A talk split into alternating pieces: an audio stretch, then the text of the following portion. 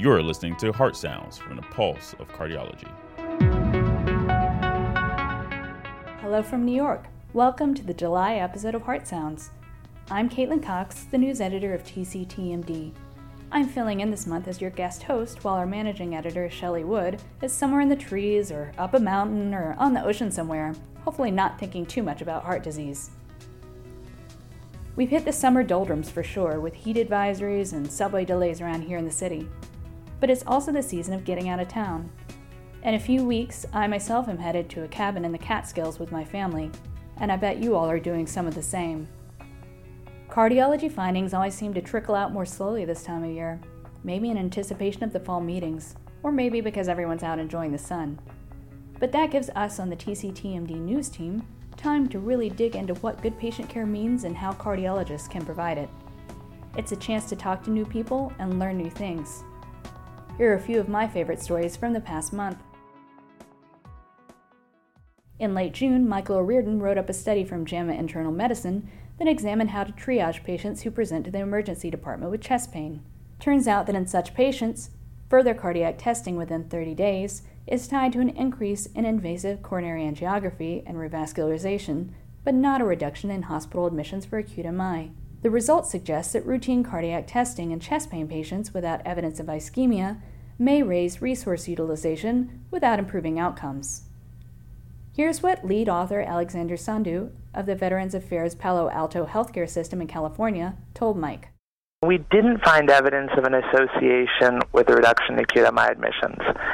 I think that this currently supports shared decision making with patients that the emergency department provider or the cardiologist it's called talks to patients about how there's you know not necessarily great evidence about whether they need to stay in the hospital for a stress test mm-hmm. um, or if they can go home and follow up at, at a later time and i think that that decision has to be made taking into context the patient's preferences the providers and understanding of that individual patient's risk, um, and and any other kind of important patient-to-patient factors.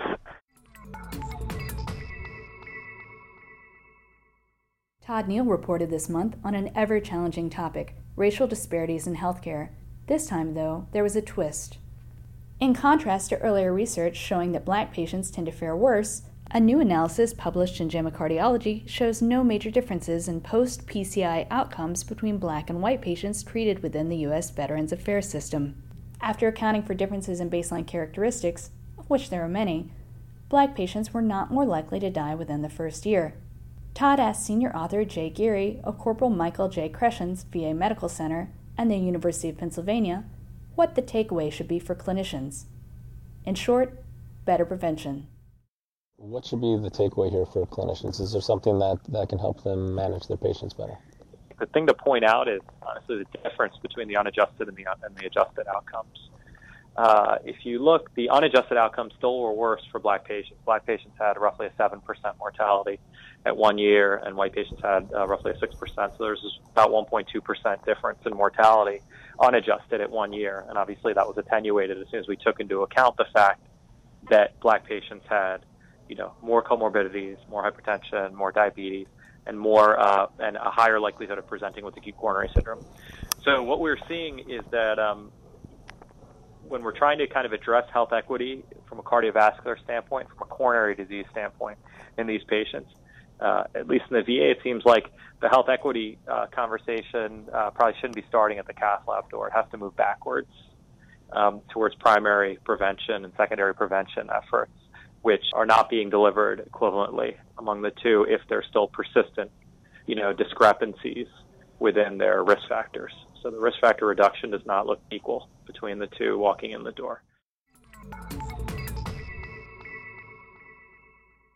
For the first time, TCTMD had a reporter at the annual Society of Cardiovascular Computed Tomography meeting. While there, Yael Maxwell learned the ins and outs of CT, writing several stories that speak to day to day practice one focused specifically on coronary artery calcium testing, exploring its value in helping cardiologists know whether to get more aggressive with CAD prevention in certain patients. Most SCCT participants seem to agree that it has a role, but views diverged over when and how often to retest. Yael interviewed Khurram Nasir at Baptist Health South Florida and Miami, who presented at the meeting, to find out more. Nasir said CAC testing offers a lot of strengths over traditional approaches to risk stratification. It's time that we should let the risk scores and risk factor based management rest in peace. It served its purpose for the last 50 years. Now, in 2017, we have an ability to look at the actual disease with ease of spending like 75 to 100 dollars a test that takes almost two to three minutes mm-hmm. it has a radiation dose of almost equivalent to a mammogram and provides the most precise insight of what your actual risk is so you can tailor the treatment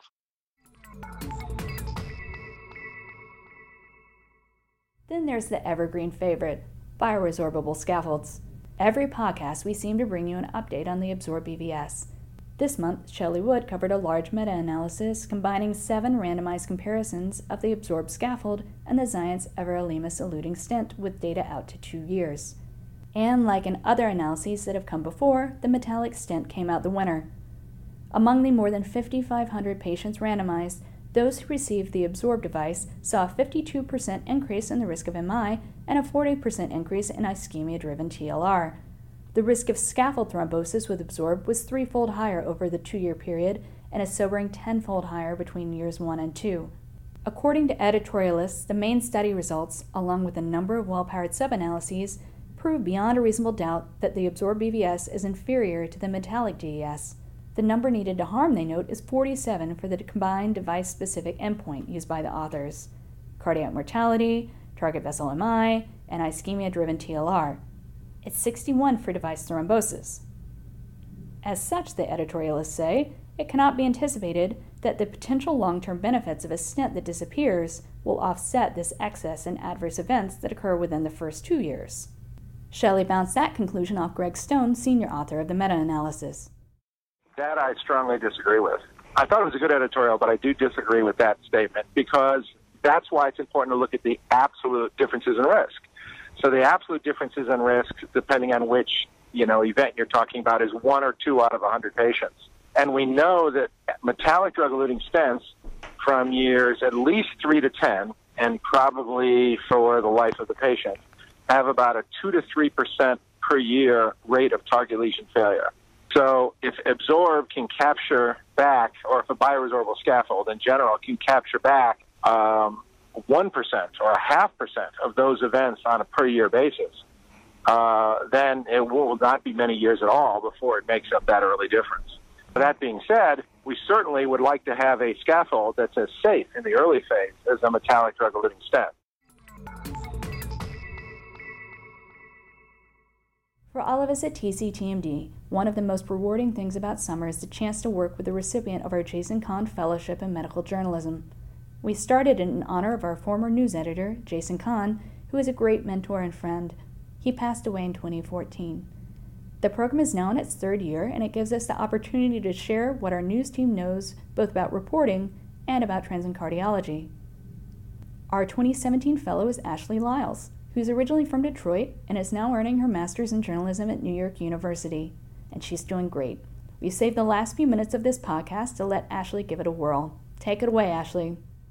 Thanks, Caitlin. That's right. I'm currently a journalism student in NYU's Science, Health, and Environmental Reporting program.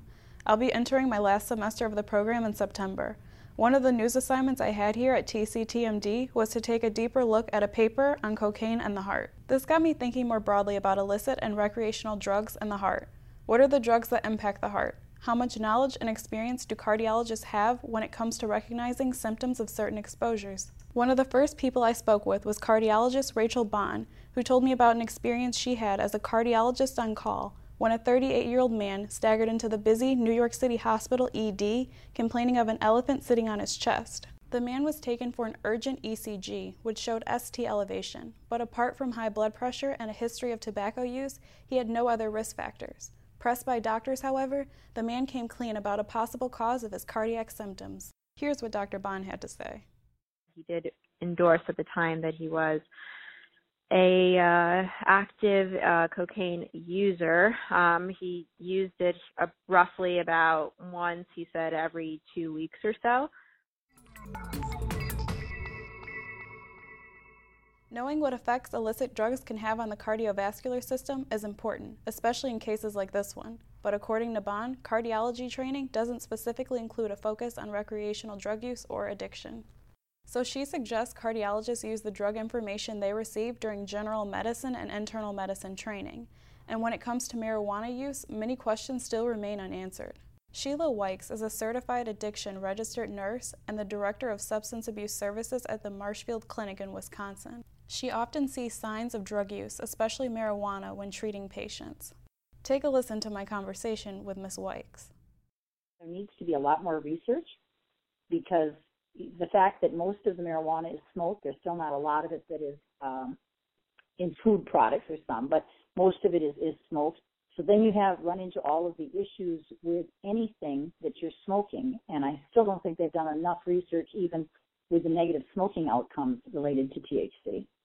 Okay. And again, depending on where it's raised and what it was sprayed with, because um, here in Wisconsin it's not legal, so we don't have uh, the legalized grows. So mm-hmm. that means they're getting stuff out of uh, wherever, and you don't know. You, you really don't know what has been it's been put into it or, or exposed to. The other thing we see up here, along with marijuana, is uh, what they call PO. It's potpourri. Um, it's the synthetic THCs, and that can be any number of things sprayed with any number of chemicals.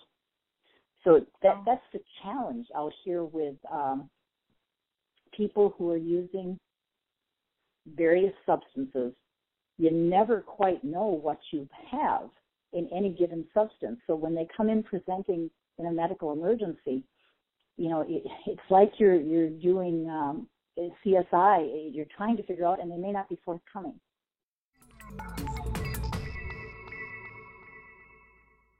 With so many questions unsettled, the best thing physicians can do is rely on guidelines on how to treat cardiovascular events following drug use. Bond recommends turning to the American College of Cardiology and the American Heart Association for updated guidelines as certain drugs become more frequently used among the public.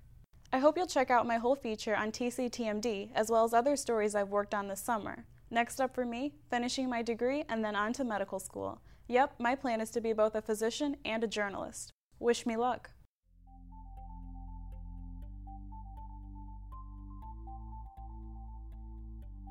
So those are the TCTMD highlights for July. Check out all our coverage online, especially Fellows Forum, where Yael Maxwell is welcoming a new roster of bloggers and offering fresh guidance for cardiologists in training.